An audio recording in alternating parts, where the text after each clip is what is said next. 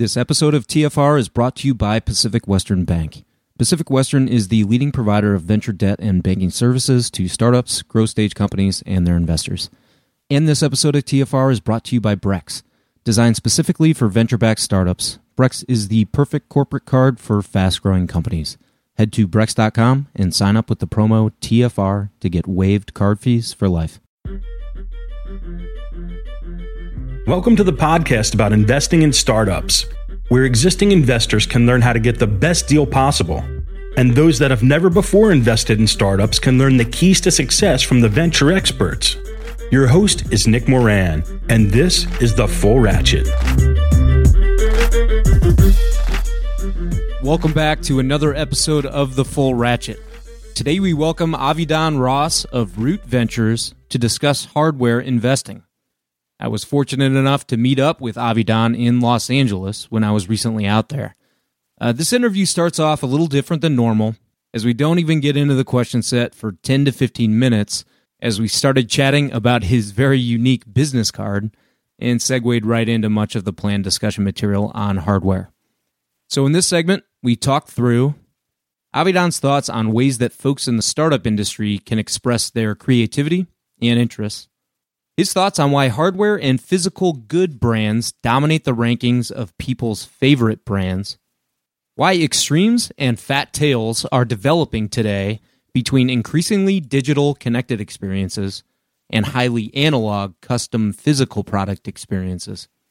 We also touch on my recent blog post, Changing the Asset Value Equation, and discuss how some platform hardware approaches, like the iPhone, Echo, and even the Tesla, are allowing hardware assets to deliver more and more value over time. Then finally, we discuss Avidan's background and how it led him to the start of Root Ventures, after which we talk about the landscape of hardware and the categories within it. We then cover why Avidan has adopted a hardware thesis and what makes hardware startups so compelling for investment. And we wrap up by discussing this concept of a Trojan horse in the context of hardware products and why this allows for enormous value creation. Next up is the interview with Avidan Ross of Root Ventures.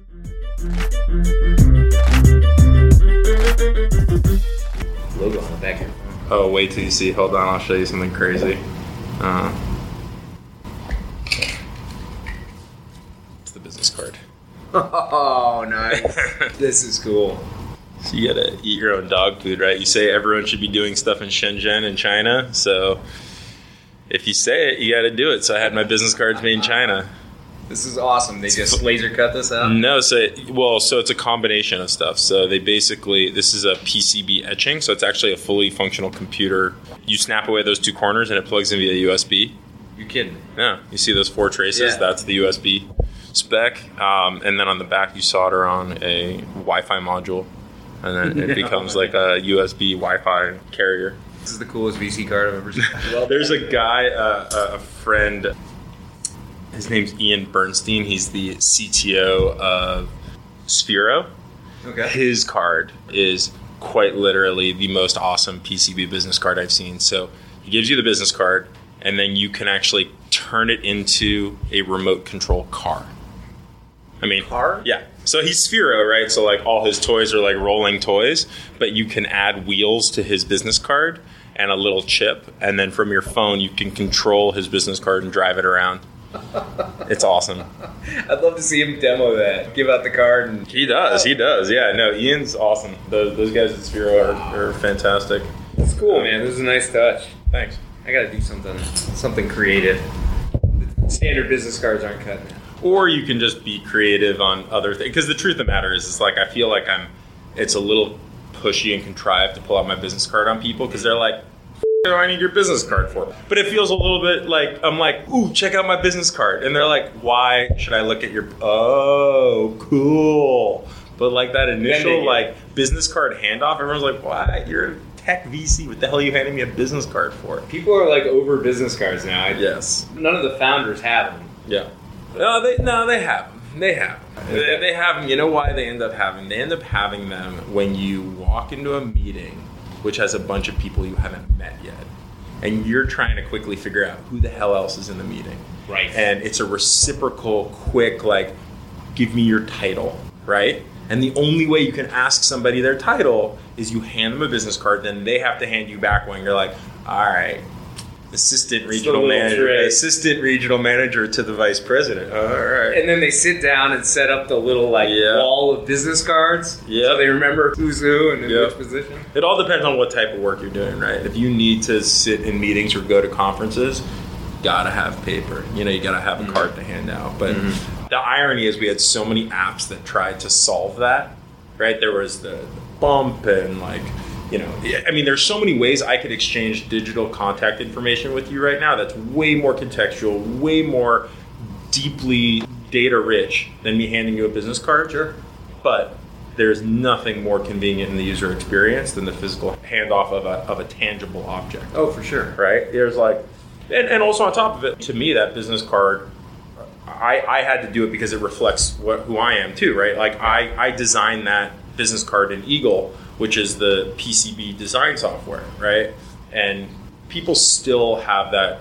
I mean, and I, I can jump into it for hours. I believe that there's like an obsession with tangible objects, right? We still are, you know, tactile human, tactile people Absolutely. and you know you, you you exchange something with someone a physical exchange of goods still is like that's the human experience right Oh, I agree. You look at recently was looking at a list of the most powerful brands in the U.S. Some of which weren't tech companies. You know, Mhm. you'd be surprised that they're on there, but almost all of them were like physical, tangible good brands. Brands like Amazon that Mhm. only recently started releasing physical products didn't make the list. yep Um, Google is further down than you would think. Yep. So people don't really have that brand enthusiast sort of strong affiliation as much. absolutely i mean if you look at what nike has done over the last 50 years it's amazing right like Yeah. their their sneakers are non-differentiated but there's an obsession an absolute obsession people will buy their sneakers and never wear them and hold on to them as like collector's items because that's the idea of a collector's item right Sure. i've been uh, personally contemplating buying very old cars not like super fancy like you know 1960 porsche whatever Yeah. but like just getting in touch with like classic old old cars because i believe that eventually we're going to get to a point where driving is going to be purely a, an emotional like it's going to be a convertible it has to be a convertible it has to be fun to drive because Yeah. the only reason we're ever going to drive in the future is for fun Right. right that that will be the reason you drive Recreation. yeah. And so it's it's pretty interesting that people's like uh, brand affinities definitely lie in. And, and and the funny part is if you look at the correlation between that list and like the size of companies, you would find out that it's actually not one to one, right? There are these huge companies that people have no brand affinity towards, right? That people don't care about IBM or Accenture or Deloitte or like services companies don't matter to people. Uh, commodity products don't matter to people. So like gas companies, nobody cares. BP, Shell, people go gas station to gas station. Sure. They don't care where they're getting their gas from. But it's it's pretty interesting. I think a lot of it also has to do with like design oriented companies, companies that think a lot about their design, design, branding, marketing. I think the, the, the sort of building that sort of brand affinity is important. For sure. It's funny you mentioned sneakers because we were walking up from downstairs and on the first floor is a sneaker shop. And they've got all their bright colored sneakers right in the front window. And my wife, who just you know just left now, but she said that's the first place I'm going to on La Brea is that sneaker shop. Yep. They have um, they have a couple sneaker stores around here that will literally have hour long waits for people to go in and get and like they have security that Ah. let in only a certain number of people at a time. So that's you know obsession with physical product definitely hasn't hasn't gone away. Um, I could totally jump right into like I mean this totally leads right into where my thesis is on a lot of investing, especially on the consumer side, right? Consumer physical products. Uh, why are people willing to pay a premium for products, whereas there's an expectation that if it's digital, if it's software, it's free, right? The idea, like, you know, they, they say if you don't pay for the product, then you are the product, right? That idea of your data is what's valuable. So you don't pay for Facebook, you don't pay for Twitter because you are that product. You're the product. And in the and Apple has harped on this hundreds of times. Mostly, I think, because they haven't been able to figure out how to turn their consumers into the product, or arguably are so good at it that it's behind the scenes. Um, but they basically say like, we're not selling your information, we're selling you an experience. We're selling you the product, and you pay $700, 800 dollars for an iphone right? And that is probably one of the most emotional products people have or at least it's emotional in the sense that if you tried to take it away from them they'd probably flip their shit. Sure. right? So it's pretty wild what's gone on over the last 10 years or so in the hardware space. Um, i'm a firm believer that there's a massive shift in the way that people interact with the world around them, and there's there's a, there's actually a real pretty strong split, right? You have a world of deeply connected devices and experiences that are constantly connected, constantly interactive, constantly spitting off data, and then you have this deeply authentic analog experience that people are having, right? So the idea that someone would go out and find a leather bag where you know exactly where the leather came from, where it was stitched, or perhaps it was stitched right there on the spot when you when you bought it or when you ordered it, or you took your dimensions and said, "I want a bag exactly this size," and it was made to order, and that's a very very authentic experience, but it becomes a very analog product that you emotionally hold on to. Uh, on the flip side, you have companies that are building connected luggage that is constantly beaming its location into the cloud so that you can track your luggage as it moves around so you never lose your bag ever again. And there are a couple companies now doing it. Although the first I think was an interesting one out of YC called uh, was it called Blue Blue Smart Blue Don't know. yeah. Um, I'm so bad with names. That's that's the horrible thing to admit. Uh, thank God for my for my iPhone because I could very quickly just write GPS connected luggage and and there it is. Um, but but it's a it's a world where people have gotten you know that split is pretty interesting because at the same time you know people are looking for certain experiences of their life that are very disconnected and then certain parts of their life they want to be fully connected. Uh, i focus clearly on the fully connected part but i'm very I, I try to continuously stay aware of the macro trend of people wanting to maintain authenticity in their lives. And, and as things get more and more digital and more and more ubiquitous or commodity, um, there's a desire for for focusing on the things, quote unquote, that matter to them, uh, which are authenticity, design, appearance, a brand, a personal brand that's built around stuff. I mean, that's why I think Nest and the idea that they had such a beautiful industrial design was super important because it was a product that sat in the center of your home that we just took for granted was supposed to be ugly and looked like you know the same thermostat in your high school you had at home Oh, right sure. it was just Yeah. it was it was hideous and we were willing to pay $300 for it um, both that beautiful industrial design but also this this additional experience of saying I can now control my temperature from anywhere in the world I am. I have full control over my home, right? I it, it gave you a, a, a sense of empowerment that you owned your home's thermostat or, or temperature control from anywhere, um, and it was an empowering empowering feature. From a control standpoint. I think it was from a control standpoint, but it was also about. I think that the the word AI gets thrown around a lot these days, Yeah. but really, I believe that the machine learning element was very, uh, very interesting. I think people smart home still means hobbyist wires everything together to make Yeah. their lights turn off at the right time, their lights turn on at the right time. You're using a different hub and a different device and all these different things. Um, and I, and I, you know, self-admittedly have been a smart home junkie since my days. I was a, I had a 75 square foot dorm room at Columbia University in New York City where I could literally touch every wall sitting in the center of the room, but I still ended up wiring the entire thing for a smart home, if you will. So I used something called X10. Okay. And every time you tried to turn on or off a light, it made the loudest snapping sound. So not only was it like horribly unnecessary because of the size of my room, now every time I wanted to turn on the lights on and off or anything smart home would happen. So a couple things happened at once. It would be like pop pop pop pop pop pop pop pop. this is this is awful. But in any event, really what people are after is their their objects to be more and more intelligent. And the the smart home experience I think that worked for Nest was the idea that your Nest thermostat was going to learn over time and become better than the day you first bought it. So you mm-hmm. bought a $300 thermostat, but very rarely do you then look at the product you bought three months later or six months later and say, I like it even more today than I did when I first got it. Right. And that is a huge, huge selling point. Everyone is always, you know, there's that uh, that anecdotal sort of like, oh, everyone says the day you drive a car off the lot, it loses 30%. And we all think about that, that our products are at their peak value the day we have them.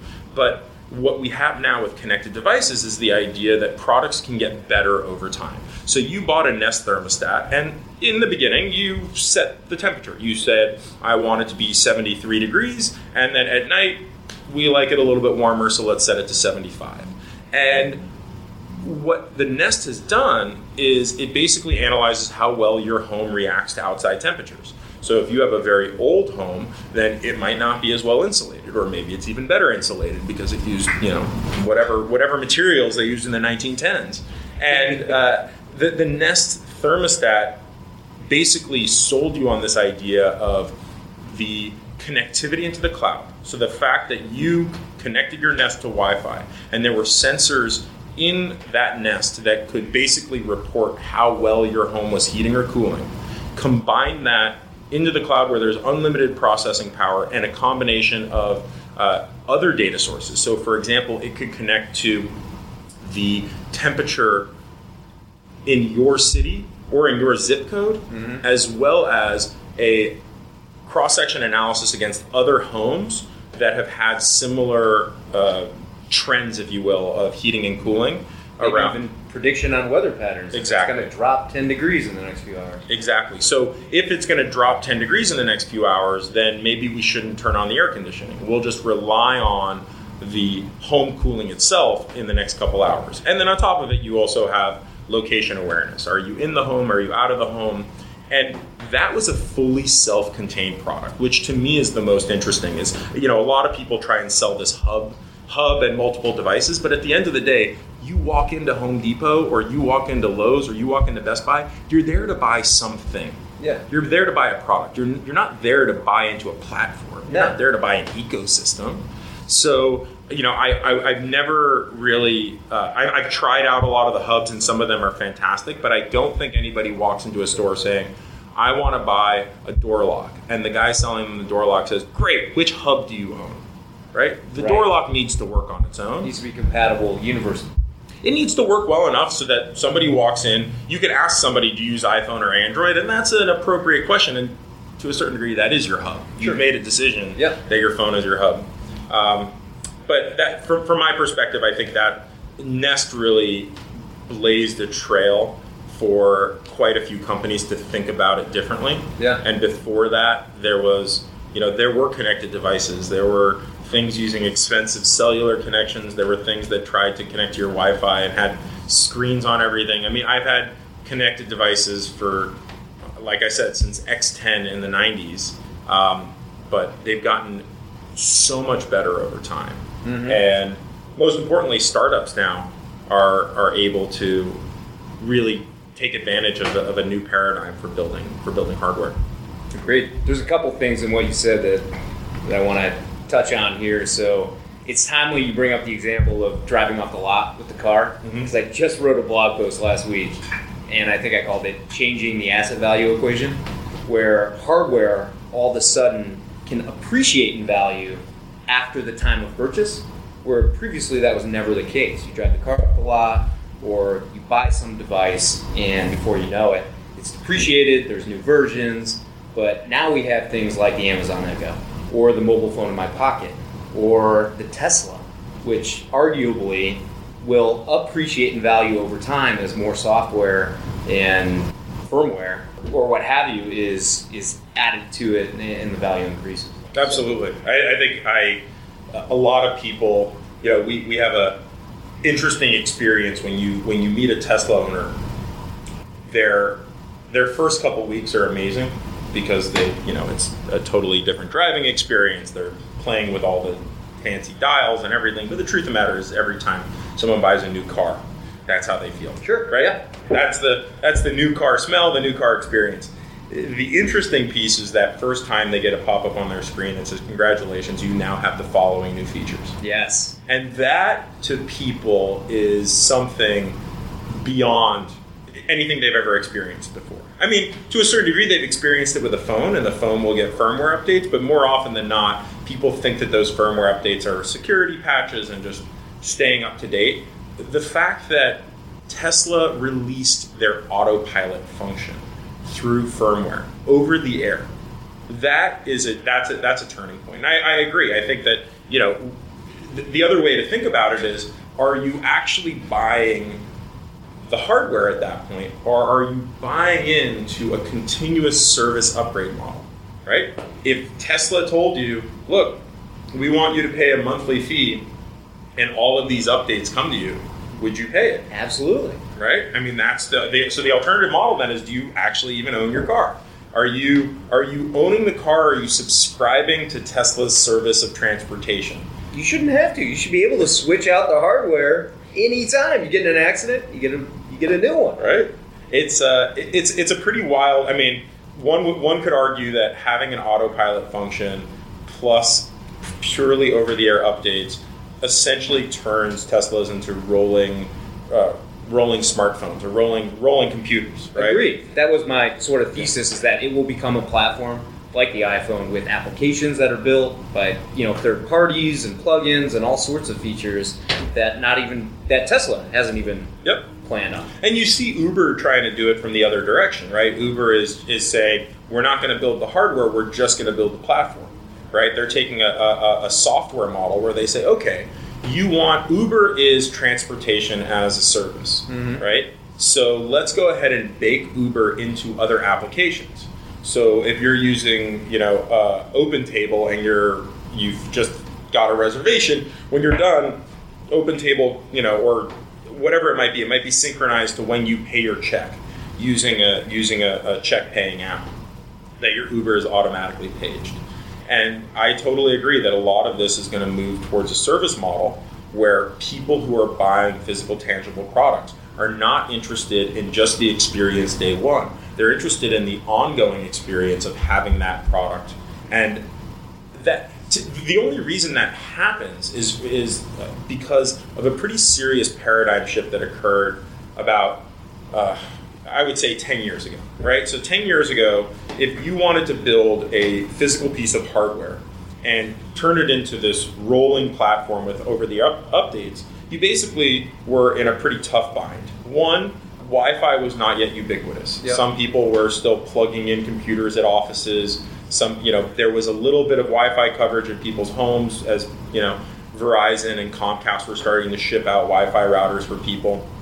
Uh, Bluetooth was around, but it wasn't quite as ubiquitous as it is today. And then the cellular providers were charging an arm and a leg to get data access to their networks. Now, connectivity is ubiquitous. Everyone is carrying Bluetooth on them. Every building in the developed world has a Wi Fi connection, and there's cellular coverage in between that the cellular providers are willing to charge you know pennies if not dollars to to gain access to so now all of a sudden any device can be connected and there are companies like particle and raspberry pi that make it very easy to prototype and scale up although particle is probably better suited to scaling up.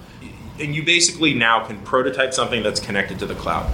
Now that's all fine and good except what we have now in the cloud is unlimited storage unlimited processing power and the interconnectivity to other data streams. Yep. So you were talking about, you know, future weather patterns. You can now get access to that with a couple API calls. You know the weather anywhere in the world, and as a matter of fact, you can actually go so far as to not just do uh, a, a weather check, but you can do predictions of further out weather. You know, Yep. a week, a month. on a zip code by zip code basis.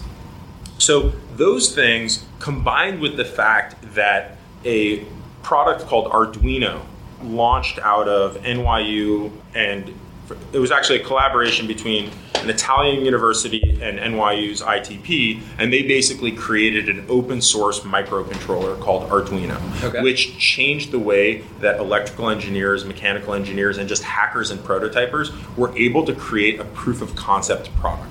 So now all of a sudden you have people creating these small little products for a couple hundred to a couple thousand bucks. They are able to connect it into the cloud and create this experience that only Nest or Tesla could provide. And by the way, Nest did not raise a 750k angel round and then a $3 million seed round. Nest went out and raised 20, 30 million dollars out the gate because back then you had to build it on your own. Yep. Now startups can get started with just a couple grand, well, maybe a couple hundred grand to get your first prototype started and build a proof of concept to actually show what people want and how and, and what the experience could look like. And all those that ubiquitous connectivity, unlimited processing, connectivity to other data streams, and the ability to prototype super cheaply, that is what has allowed startups to exist in this ecosystem. It's like the convergence of a bunch of different drivers at the same time Yep. that allows something to occur. Right? Absolutely. Um, so many startups and so many trends have failed just because timing wasn't right, they came too early, the connectivity didn't exist. Exactly. Um, but yeah, we look at external, we call them external drivers a lot. You know, what's going on from a legislative standpoint, from a technology standpoint, from a, a market and consumer standpoint, that's allowing the potential for a startup or a business to exist in a really scalable way. I mean, an obvious example would be Uber. You know, before there were mobile devices in everyone's hand and you could do remote on demand requests, you know, at your fingertips, Uber was not going to be a viable concept, at least in the form it is today. Absolutely. We think about this stuff a lot. All right, so anyway, just to back up here, today we're in Los Angeles. Uh, I'm with Avidan Ross, founder and partner of Root Ventures. Before founding the firm in 2013, he designed industrial robotics for the Food Network's kitchens. And before that, Avidan was CTO of CIM Group, a $15 billion investment firm where he focused on industrial internet investing. Previous to CIM, Avidan worked as an embedded network application developer at Excite at Home. And Avidan was generous enough to meet me in Los Angeles. I've been out here traveling with my wife for her birthday, and he was kind enough to uh, carve out some time to join me and talk a little bit about hardware investing, robotics, and, and all of the above here. So, Avidan, welcome. Thanks for doing this. Absolutely. Thanks for having me. All right, so we've already kind of gotten into this, but uh, would you be willing to talk a little bit about your background and how you got involved in Sure. VC? Absolutely. So, as you mentioned, I started out in hardware way back in the day when it was a little bit boring. I was working on cable modems at Excite at Home back when people were wondering why anyone in their right mind would need a T1 line at home. DSL, you know, 56K should be absolutely sufficient. Um, and then after the crash, basically ended up moving back to New York, where I studied. I studied uh, uh, computer science with a focus on embedded network application hardware at Columbia. So built one of the first voice over IP handsets, and really saw that connectivity was was where it was or where the future was. But this was late 90s early 2000s and you know as we discussed timing is everything and building hardware companies was super expensive and there wasn't funding out there for it. So i ended up getting a call from a friend of mine who was starting an investment firm here in los angeles and brought me in as cto it was an amazing amazing growth trajectory. You know we went from 200 million under management to 15 billion under management in a matter of uh, eight years seven eight years. Whoa. and it was it was awesome. Uh, we I had focused my time investing in industrial internet or mostly infrastructure, so water, wind, solar, smart grid, vehicle telematics, building energy management. And for me, the interesting thing that changed about six or seven years ago was I saw a trend where people were asking us for less and less money, and we were raising more and more of it. And it all hit a turning point when I got approached by some guys who were leaving Tesla, and they said, "We need two million dollars, and we're going to build a vehicle telematics company." and I was shocked. I was like, how, how the hell are you going to build anything for $2 million? I was seeing companies that raised 20 to get started. This was, Yeah. a, this was the time that Nest had just gotten off the ground. And they said, no, no, no, come, come to Menlo Park and we'll show you. And I flew up there and I actually now am based in the, in, in the valley because I, I believe that that's really the mecca of everything and the, the epicenter of it all. And they showed me their first prototypes that were built on Arduinos in 3D printed cases, utilizing a cellular connectivity to basically track vehicles for fleets. So FedEx, UPS, electric car fleets, and they really were going to do it for $2 million. And that was the first time that I had seen somebody take the Elon Musk school of building hardware, right? I mean, the Tesla Roadster, if you look at it, it's actually a bunch of parts from Lotus. Uh, you know, so that's an MVP, right? Don't build the entire car yourself. Just build the drivetrain, prove something out, realize you have something, and then say, "Stop." Okay, now let's build it all ourselves. Got it, yeah. You know, uh, he didn't launch on Kickstarter, but just like he did with the Model 3, he ran the Roadster through a pre order campaign. So he knew what his inventory risks were. He knew how many people wanted his car, and he could basically adjust his manufacturing process around consumer demand for his products. And, you know, I think that a lot of that has found its way into hardware startups. But when I saw this, I knew I had to get back into hardware and back into startups. So I ended up leaving the investment firm I was at. I gave them a year of non compete. And during that year, that's when I got a call from the Food Network. So once an engineer, always an engineer. When I got exposed to all this Arduino and Raspberry Pi stuff, I started building crazy robots in my backyard, and they were all food related robots. So uh, apparently, someone from the Food Network found me on the internet and called me up and said, "We want to make a TV show about the crazy robots you're building in your backyard."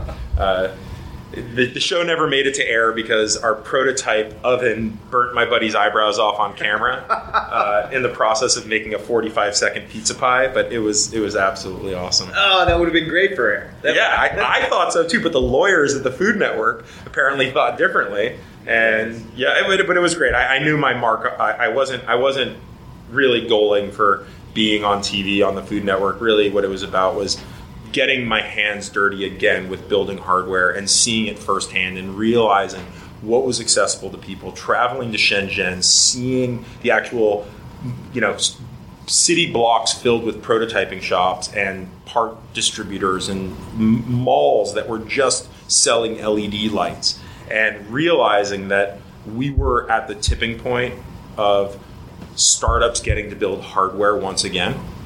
And so I ended up starting Root Ventures. Originally, we were called Lion Wells, but Root Ventures originally started out by just me writing checks personally and a couple friends of mine who have always liked backing what I do. And we focused our investments on, at the core, low cost robotics and connected devices.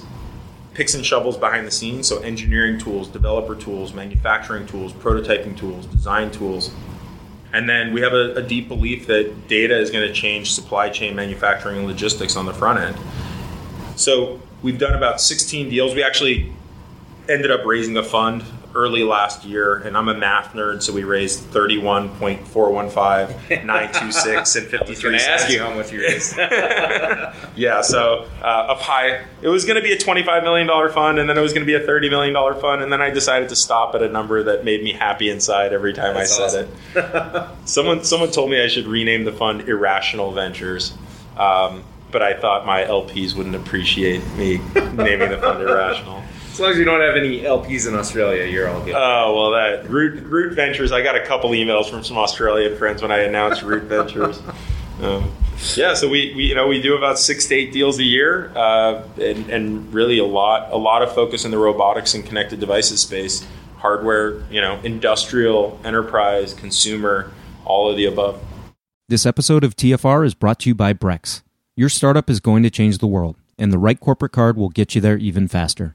The Brex corporate card for startups offers 10 to 20 times higher limits than traditional corporate cards, automated expense tools, and huge rewards like 4 times points back on travel, 3 times back on restaurants, and 2 times back on recurring SaaS spend. And all with no personal guarantee. Sign up at Brex.com and get waived card fees for life with the code TFR. And this episode of TFR is brought to you by Assure. For over three years, Newstack has been raising capital on a deal by deal basis, allowing individual investors to select each startup investment. Assure is the company behind the scenes that powers this process. When we have 10, 20, or 30 angels investing in a startup, we can't put all those folks directly on the startup's cap table. So those investors are rolled into a special purpose vehicle that occupies just one line item on the cap table. And Assure handles all ongoing fees, finances, and K1s for us. We pay a one time upfront fee and avoid all the required yearly admin filings and bills. If you run an angel group, or you would like your LPs to invest in deal by deal sidecars, go to assure.co slash TFR for 20% off your first SPV. And this episode of TFR is brought to you by Pacific Western Bank. Pacific Western specializes in providing financial services to startups, growth stage companies, and their investors, helping to navigate financial obstacles by providing access to funds and expertise. Pacific Western's customized products and team of venture banking specialists provides a banking experience designed specifically with startups and VCs in mind. If you run a tech company or if you invest in tech companies, it's strongly advisable that you build a relationship with the folks at Pacific Western. Go to pacwest.com to learn more. Cool. So we are talking hardware investing. Can you start off by talking about how you think about the landscape of hardware? Told us about your thesis and sort of the, the areas you're interested in. But how do you sort of categorize the hardware investment landscape and decide where you're going to focus? Yeah, so I think you know an easy way to, to focus on the categorization or segmentation is, is who the audience is, the product. Okay. Okay. Uh, you know, there is a world of consumer hardware that's being built, and that is a very well documented in public just because it needs to be marketed to the public. So you're looking at the Fitbits and the Nests of the world, or you're looking at the drone companies that are you know DJI or 3D robotics. Um, but as you probably could tell, there's a bit of an overlap there because DJI and 3D robotics sell to the enterprise as well. Sure. So they're out there pushing to the enterprise, and you have a lot of enterprise focused hardware companies. And then there's a, an industrial element to connected devices, which are things you would never, you wouldn't see that overlap. Uh, and those industrial players are out there selling direct to manufacturers, direct to transportation and logistics customers. But we look at things, when we look at hardware, we're actually focused primarily on the value of the product above and beyond the physical, tangible asset you're handing to someone. So a lot of people look at something, and, and the first question that a hardware investor will ask is, "What is your BOM? What is the bill of materials cost on your product?" And what they're basically getting at is trying to figure out what your margin is when you sell the product at Best Buy or on Amazon. Yep. And for us, that's it's an important element because it really reflects a deep understanding of you know what it costs to get your product into people's hands but that's not what we're concerned about we actually are looking at the lifetime value of that product in people's hands To the customer, which is how Yeah. you should price things anyway. Exactly. So, you know, is is it entirely about that 40% margin you gain the day that somebody walks out the door with your product or have you caught them now in an ecosystem where they're just as we were talking about earlier, does the value of that asset appreciate? Or more importantly, are you able to monetize on that consumer day in, day out, month after month, week after week, year after year? And so that that exists for consumers, it exists for enterprises, it exists for everyone in between. And for us, that's what we would consider a Trojan horse. Okay. It looks like you're receiving a certain product, but in reality, there's something deeper inside of it. There's something else that's going on. So I think a couple really interesting examples of that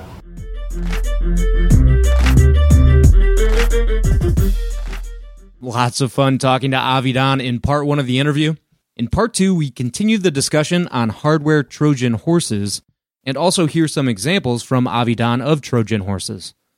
We also discuss Avidan's response to those that view hardware as very capital intensive, more difficult to commercialize, and thus too risky to invest in in an already very risky asset class.